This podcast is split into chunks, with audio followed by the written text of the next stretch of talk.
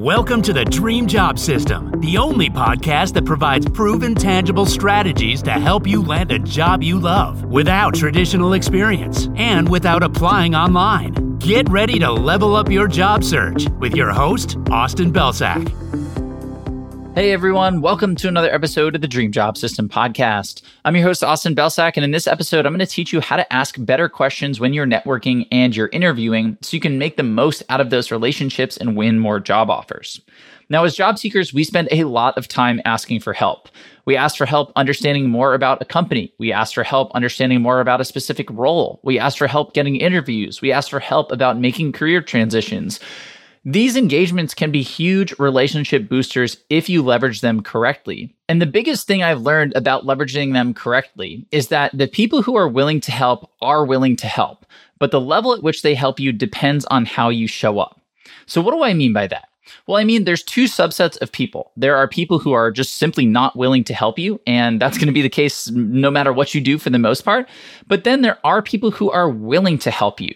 But the spectrum that they help you on, the level at which they help you, the investment that they make depends on how you show up with them.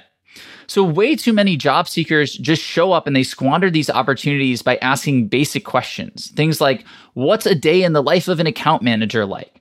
And if you ask basic questions, you're going to get basic responses because you're showing this person the level of research that you've done. You're showing them the level of care that you've put into this conversation, and you're showing them that it's fairly basic. So they are going to reciprocate in kind. And unfortunately, they're probably going to be less likely to help you in the future simply because they agreed to help in the first place. They agreed to take time out of their busy day, out of their busy life to help this person who reached out to them, only to find out that this person is asking really basic questions and doesn't really seem like they've done a ton of research or made a big investment on their end to show up for this conversation.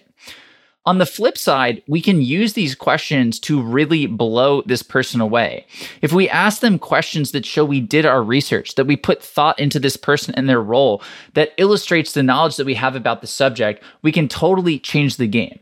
So, an example of a question like that might be something along the lines of, in preparation for this conversation, I watched the CEO's keynote, and he mentioned that you're launching this huge initiative to help boost retention number after Q3's dip.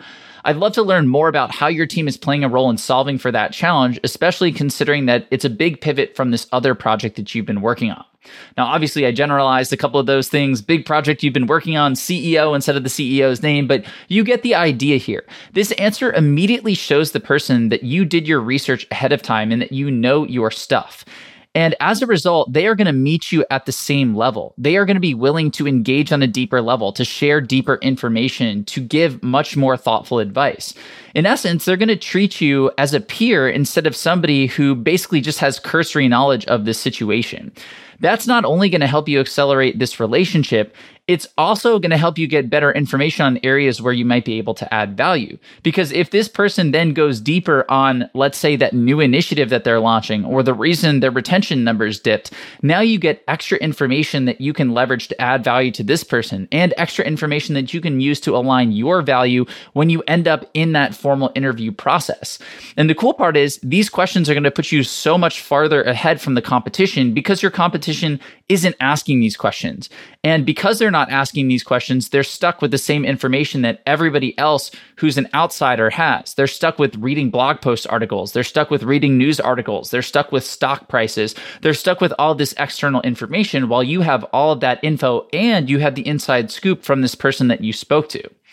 So the next time you're showing up for a networking conversation or for an interview, don't just stop at those basic questions. Don't just stop at questions that everybody else is asking. Instead, do your research. Go dig into this company. Go dig into this team. Go dig into the role. Learn about the challenges that they're facing. Learn about the initiatives that they have. Learn about their vision and culture and what they're aiming at for the next six to 12 months.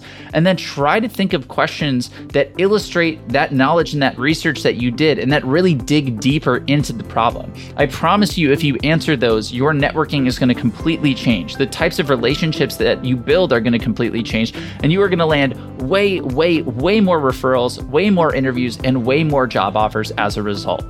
That's it for today. Thank you as always for listening, and I will see you in the next episode of the podcast.